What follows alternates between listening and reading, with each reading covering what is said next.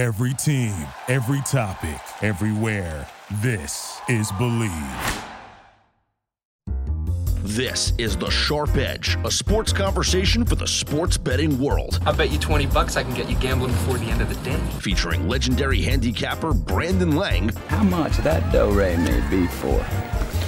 And Scott Seidenberg. The sportos, motorheads, geeks, bloods, wastoids, dweebies, they all adore him. They think he's a righteous dude. This is The Sharp Edge. Welcome into the Sharp Edge alongside veteran handicapper Brandon Lang. Of course, the website, brandonlang.com. I'm Scott Seidenberg, and we're in the second round of the NBA playoffs. It's been an interesting ride so far. Brandon, you've been at this game for what, 27 years, I want to say? Have you ever seen a game seven in an NBA playoff game like the last 25 or so seconds that we saw the other night? Let me explain something to you. The rant that I'm about to go on right now is not because I had Denver minus six in game seven over the Spurs. The rant I'm about to go on right now isn't because they blew a 17 point lead in the third quarter when they should have blew San Antonio out by 25. I'm not saying this because inevitably I lost with the Nuggets minus six over the Spurs in game seven. So let's just make sure we're clear on all those bases. Okay. If I'm going to lose a game, one of two things I want to happen. I want to get absolutely blown out where Makes I was sense. on the co- where I'm on the complete wrong side of the Mhm. game and I never had a shot in the game and I fucking suck and that was just a bad pick. I would rather have that. That's like okay? me. That's like me tonight, where I had the under nine in the Red Sox A's, and it was six four in the third inning. There you go. So so so it's over. Don't got to worry about it. Life goes on. Or B, let me lose the game the right way. Now, what's And the what right I way? mean. What's the right So, way? so here's the right way. Denver blows the 17 point lead, and with 38 seconds to go, the Spurs are down four. They call timeout. They come out. DeRozan drives the lane. His shot gets blocked. Nuggets get the rebound, and with 20, then the shot clock resets. The 24 shot clock resets, and there's 25.8 seconds to go in the game, and the Spurs are down four. Now, I once saw in 1995 Reggie Miller score eight points in nine seconds to beat the Knicks in a Yes. playoff game. Yes. So 25.8 seconds in an NBA game could very well be three minutes with what goes on hmm in the complete uh, cycle of NBA games. The Boston Celtics were down three with 54 seconds to go against the Indiana Pacers in game two, and they covered the seven and a half, winning by eight in those last 52 seconds. So now that I have that out on the table, now let's go back 25.8, you're down four, you just have your shot blocked, and Denver has the ball. What should happen at that point right there? Twenty five, so they can't. I I You want to I want to say have- foul. I want to say You have to. but You have but to. I think you have. To but to, what? No, no, but but because there's still a chance that the shot clock can run out and you get the ball back. I With understand. it's- 1.8, hold on, 1.8 seconds down four. There's no four point plays in the NBA. You well, have to extend the game. You got to get if you get fouled on a three pointer, it's a four point play.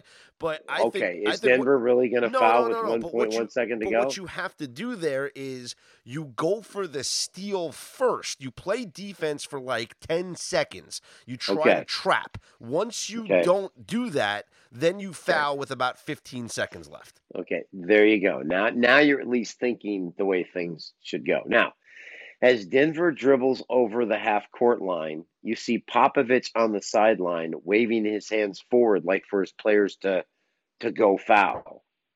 And Rudy Gay, DeRozan, Aldridge, Forbes, and White all just stand there. 25.8 becomes 21, becomes 15, becomes 11, becomes 9, becomes 7, becomes 4. At which point Jamal Murray says, Well, if you're not going to foul me, I'll just jack up a three right as the shot clock expires. It goes three quarters of the way in and spins out. The Spurs get the rebound with 1.1 second to go, and the game's over. Clock runs out. You have a Hall of Fame coach who has won multiple championships standing on the sideline.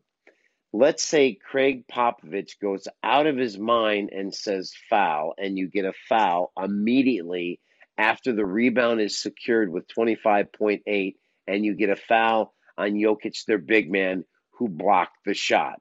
He goes to the line. They're up four, and there's 25.8 on the clock. Let's say he makes one of two.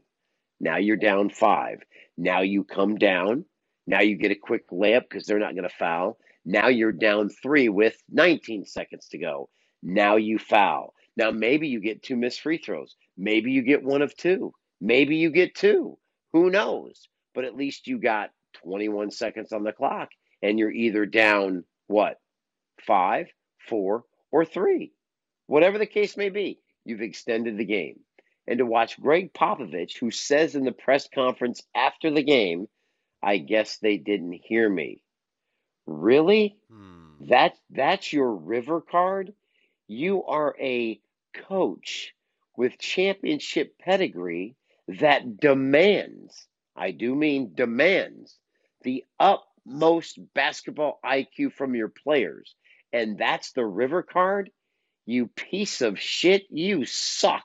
You are the most overrated garbage coach in the history of the NBA. And if not for Tim Duncan or David Robinson, you don't have one NBA championship. Let's make sure we're clear on that. So you can go to all your restaurants and buy your bottles of wine and a nice ESPN article about the Spurs dinners and how's it brings.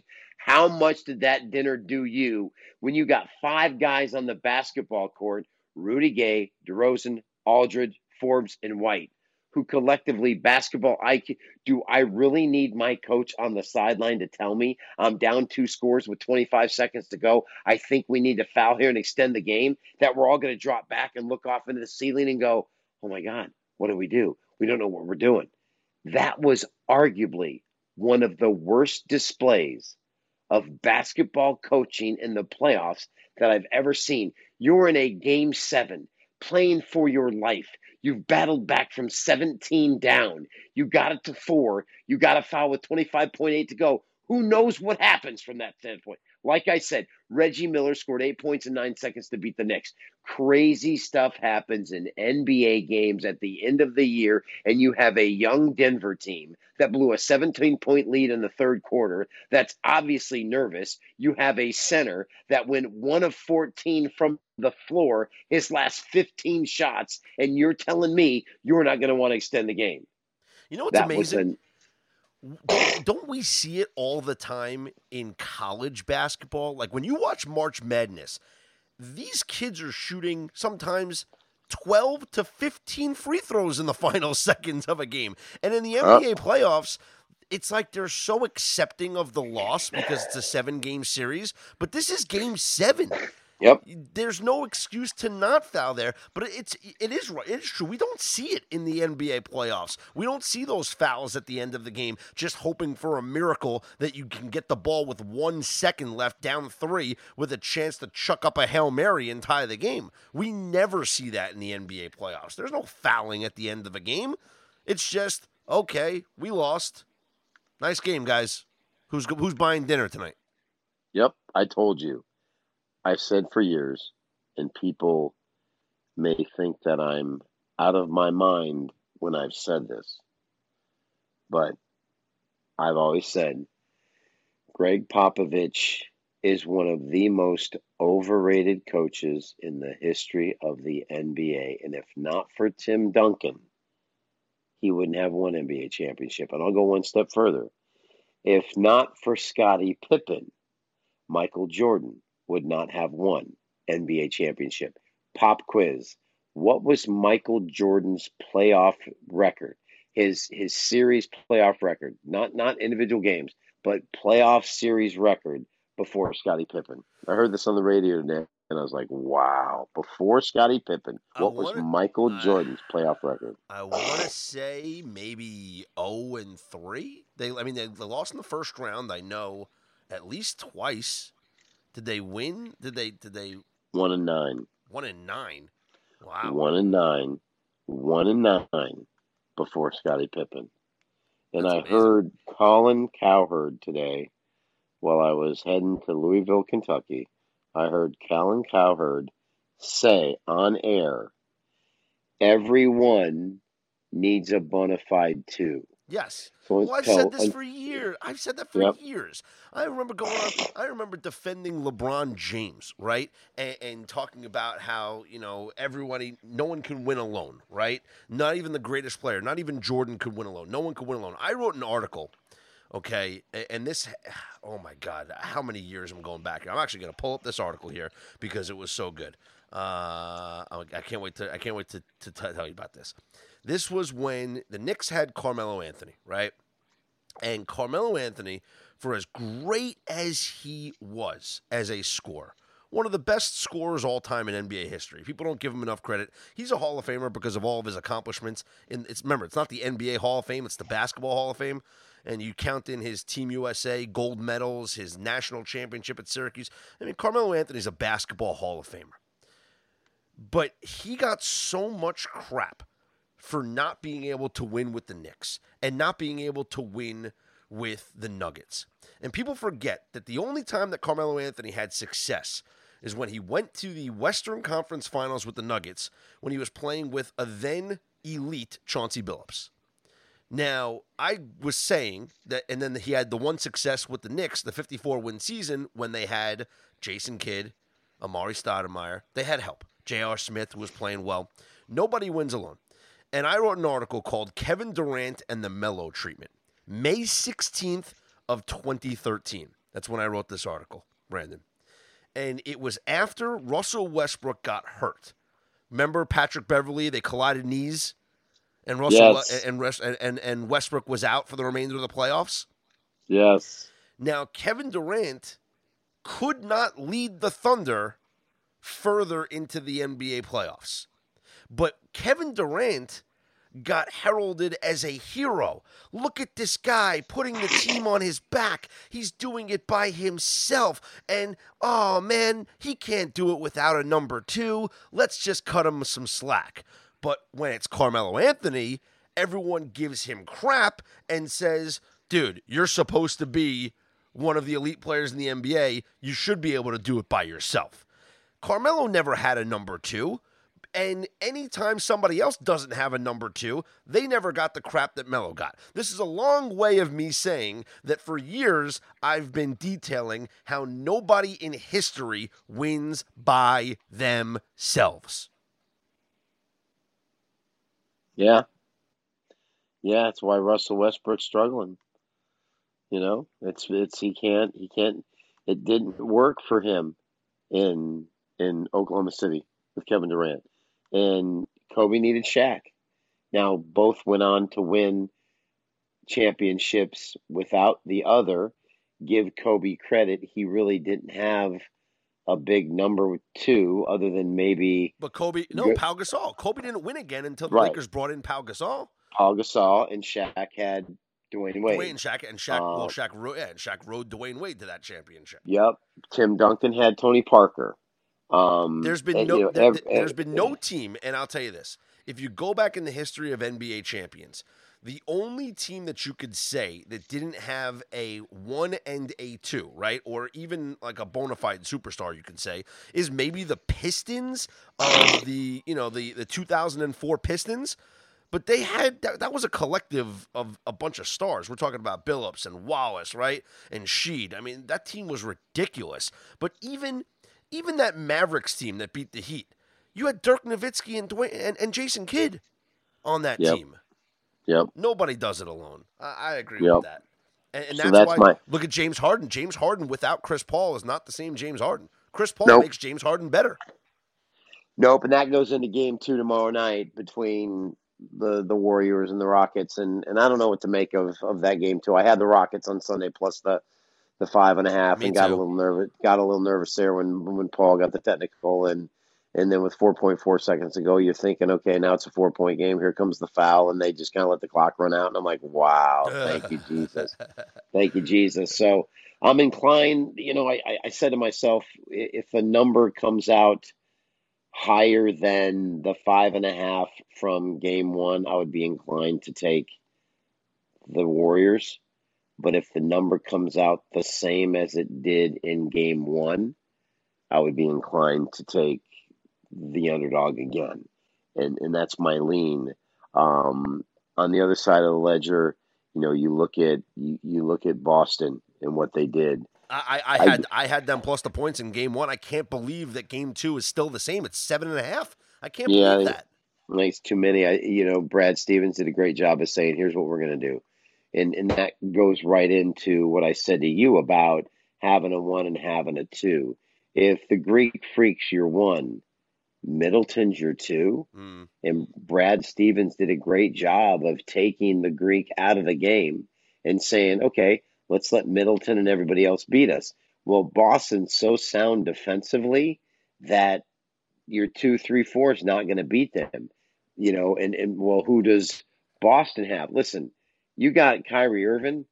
People don't realize how good Al Horford is. Al Horford has never got the credit he deserved. Back to back national championships with Florida. Noah got the pub, but Horford was the player. Obviously, who's still in the NBA right now? Uh huh. Horford is. I mean, Noah's gone. Everybody's gone. The only guy with staying power is Al Horford. That's how good Al Horford is. So I agree with you. I think both dogs are probably the way to go uh, tomorrow night. Um, from a series standpoint, Well, dude, do Um, you see? I- that, uh, do you do you see that? Like Boston, you can you're still getting plus money to bet them Yeah. for the series. They're up Take 'em. one game to none, and they Yep, stole home 'em. court. Yep, take them, take them, take them big time because Milwaukee can't beat them. The, here's the thing: Milwaukee lives and dies with the three point shot. hmm Kyrie Irving versus Drew Bledsoe. If Milwaukee's going to beat Boston, they need 20 plus from the Greek Freak and they need 20 plus from Bledsoe. The reserve players aren't good enough to beat the Boston Celtics when they're healthy. Hayward's playing great. Tatum's playing great. Jaylen Brown's playing great. Rozier's playing great. The X Factor, Horford and Kyrie jump all over Boston, Boston series. I would take them plus the points. I believe both dogs are the right side of the game tomorrow night. I, I would agree with you. And look, I don't recommend teasing basketball games. Uh, I think that that's a losing proposition. You know, it just I mean, it worked out yesterday. Um, I, I I don't recommend it all the time, but it's kind of hard to look at these two dogs who I love straight up and think that if I pushed it five points in my favor, it would be uh, a, a feasible thing. But you know, listen, if you're if you're willing to lose the juice, go ahead. If you're not willing to lose the juice, just bet it straight because I, I think both dogs come through and actually win these games. I think Boston goes up 2-0, and I think Houston evens up that series at a game apiece. I agree. Yeah. I agree. Um, I, I I wanted to move on from the NBA real quick, though, Brandon. Yep. In just a couple minutes. When you look at baseball, which is, I'm, I'm going through this run right now where I do one play of the day every day for the season, right? And I'm c- trying to keep track of my units, see how I do every day. Right now, I'm 20 and 12, 20, 12 and 1. look So- at you. Look but- at but- you. Uh, you know, this is my, uh, you know, I'm only up, you know, seven units, you know, because I'm only, you know, doing one unit a game and, and you lose, you lose a favorite, you lose 1.5. It happens. Tonight, I had the under nine in the Red Sox A's game, and it was 6 4 in the third inning. So wh- what do I know? But uh, when I, people always ask me what my process is when touting baseball and, and when and when trying to cap it. And when I look at baseball, obviously I'm looking at the starting pitching. Obviously I'm looking at the the the trends and the stats with these teams and ballpark weather. People don't realize how important ballpark weather is. Uh, I remember last week the wind at at Wrigley Field was blowing in from the bleachers at 20 miles per hour. If you watch in the game, the pitcher's pants is waving in the wind, and the total was seven and a half. I hammered the under, and it came in. Of course, it came in. Nobody could hit the ball in that wind. There was no home runs in that game. But What I like to do, and I want to find out from you if how you sort of cap a baseball game, is I look for where the line is is being made incorrectly because of name bias or recency bias. For instance, the Red Sox being favored against the Rays uh, the other day, they had no business. Chris Sale sucks this year. His ERA yep. is through the roof. The Rays have been one of the hottest teams in baseball with Tyler Glasnow on the hill, who was 4 0 with a, what, 3 ERA? The kid has been a stud this season. Yet the Red Sox, oh, 1.53. This was, I even tweeted this out. You can follow me at Scott's On Air. There's my shameless plug. I said, someone's got to help me out here. Tyler Glasnow 4 0 with a 1.53 ERA. Chris Sale 0 for 4 with a 7.44 ERA. No JD Martinez in the lineup because of a back issue. Yet the Red Sox are minus 152 and the Rays are plus 142. How do you not hammer the Rays? What happens? The Rays win, of course. So I look for where the lines are wrong based off maybe they just think it's Chris Sale and the Red Sox, so people bet on them. How, how do you look at a baseball game from a capping perspective and try to find any edge that you can? A lot along the same lines as what you're talking about. Um, you know, I, I, I more or less look at my starting pitchers and look who's who's pitching well, knowing Major League Baseball starters the way that I do, having cultivated relationships with them. Uh, for my best friend Tommy, who represents uh, a, a, number of starters in in, in the in, in the Major League Baseball, and having spent time golfing with them and, and spent time around them. Um, starting pitchers in, in Major League Baseball, you pitch once every five days. You get in a rhythm. Things are going well. There's certain stadiums you pitch well, and there's certain mounds that you like. Um, as crazy as that sounds, some play. I'll use perfect example. Um, Jon Niese, who who got injured, who's with the Mets, yeah, who's now mm-hmm. yep, who's now uh, worked his way back to health, and Jon is now signed a minor league deal with the Seattle Mariners. He's at AAA Tacoma right now, working his way back, pitching the World Series. Jon's become one of my very dear friends. And Jon would always tell me, um, if I ever pitch in Philadelphia, um, I love that park. I love that mound. Mm-hmm. And there's certain mounds that Jon liked. And, and Jon says certain parks I pitch well in, certain parks I don't pitch well in. And so you you you look for that. You look for a guy's success on the road in certain teams in certain situations. They're just comfortable, whether it's the hotel they stay in that city or the, the restaurants they eat at or whatever it is.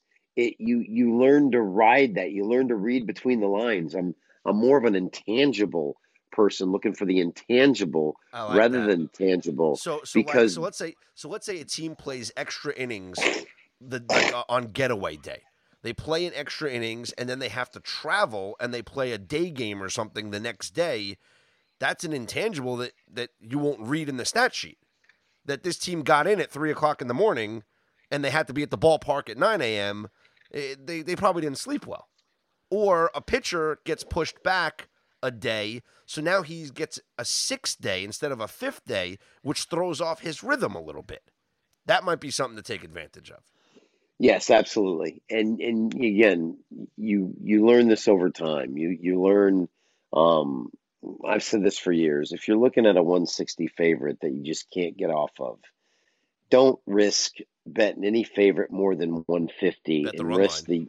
the yeah and, and risk the unit and a half and and lay 160, which is like losing two units. Where if you run line it, create it, take a 160 favorite to a plus 120 dog at least if you lose, you're losing one unit rather than one and a half. Now that may not sound much. That may not really like oh, over the course of 162 game schedule, or if you release 60 baseball plays, that half unit you're saving becomes critical. And most of the time, if you like a 160 favorite and you run line it to create a dog line in your favor, most of the time, if you win that game, that favorite is going to win by two runs or more. It's worth the risk creating the dog price and not risking two units to win one when you're actually, you may get plus one and a half with the dog on the run line. Most of your big favorites are going to get it done on the run line, but it's just good value. Not laying the 160. I love that. And I tell people that all the time. I was a guest on another gambling podcast, and I said that was my exact theory because when you lose a 1.5 or a 1.6, you got to win twice now just to basically break even. Whereas if you lose a 1 and you win a 1, you're you if you you're breaking even on two games instead of needing 2 to 1 to break even. Or, I mean, who knows how how high a favorite you're going. Sometimes you might need a 3 to 1 just to break even. Why would you want to give yourself that amount of pressure? You want to win one and lose one and break even or come as close to it as possible. That's where you find intrinsic value. Well, let me tell you this. It's going to be the dog days of baseball coming up in the NBA playoffs or, or final June 20th. And we'll we'll have our baseball podcast throughout the summer. Um, I look for that kind of value. And um, I'll tell you this once the NBA playoffs are over, there there is some money made in baseball. Now, lastly, before we end the podcast, have you been following this guy Holzhauer on Jeopardy? Yes, he's my boy's old roommate. Oh my, god, my boy, my boy Mike Katz. I'll give him a shout out here. He's a you know, former professional poker player. Uh, that's his that's his old roommate. That's his boy. I've been following old him. Yeah, old roommate from where? They lived in uh, L.A. and Vegas. Really? Yeah. What were they What were they doing as roommates? I mean, they, there was like five professional gamblers. They all lived together in like a big house in L.A. and Vegas. Yeah, they, yeah, like real famous like poker players, like some of the top World Series poker players in the world. Yeah, I said this before. Holzhauer's not the kind of guy that I'm going to walk up to and say, "Yo, Holzhauer, I got an eight ball of coke. We're going to Spearmint Rhino. Listen, I got an eight ball of coke. We're going to Spearmint Rhino. I got some ecstasy too. We're going to bring a couple of bitches home and we're going to take it deep." He's not the guy I'm taking into the champagne room. That's for damn sure. You can watch this guy on, on, on Jeopardy and know that the hottest girl in the world, if she's given him a blowjob, has never slid a pinky up his ass. I'm just saying that there's no way on the face of the planet Earth this guy has gone there.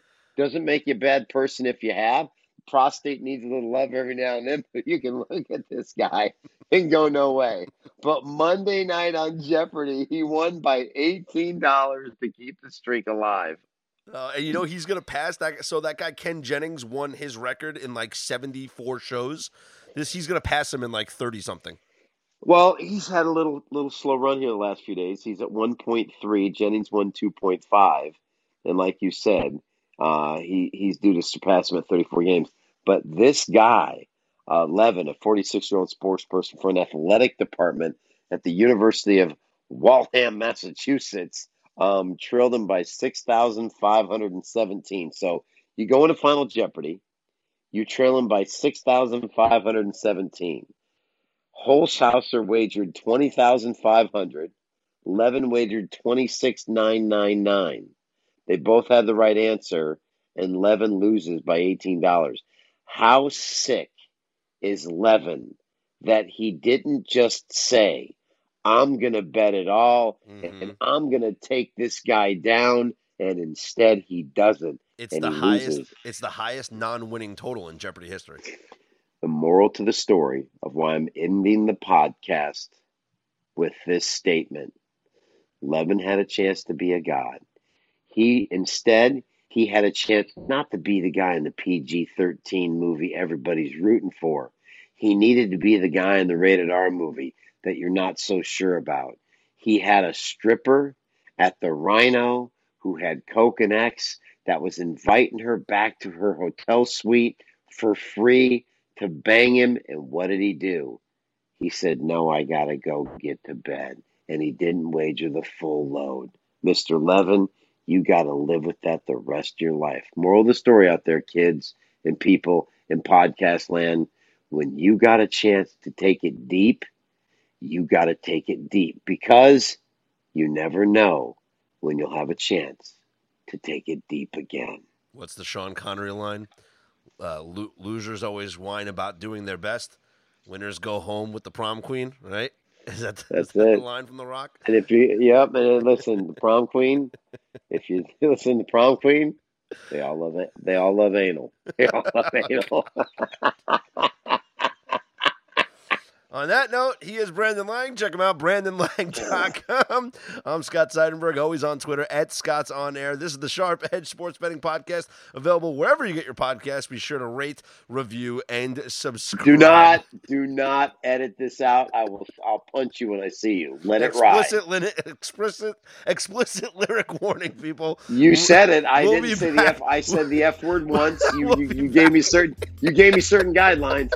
I only said the F word once. I said anal a couple times, but you didn't say anything about that. We're so go- I think you, you need to let this fly. That's Uh, enjoy the enjoy the episode. We'll be back next week. See you, buddy.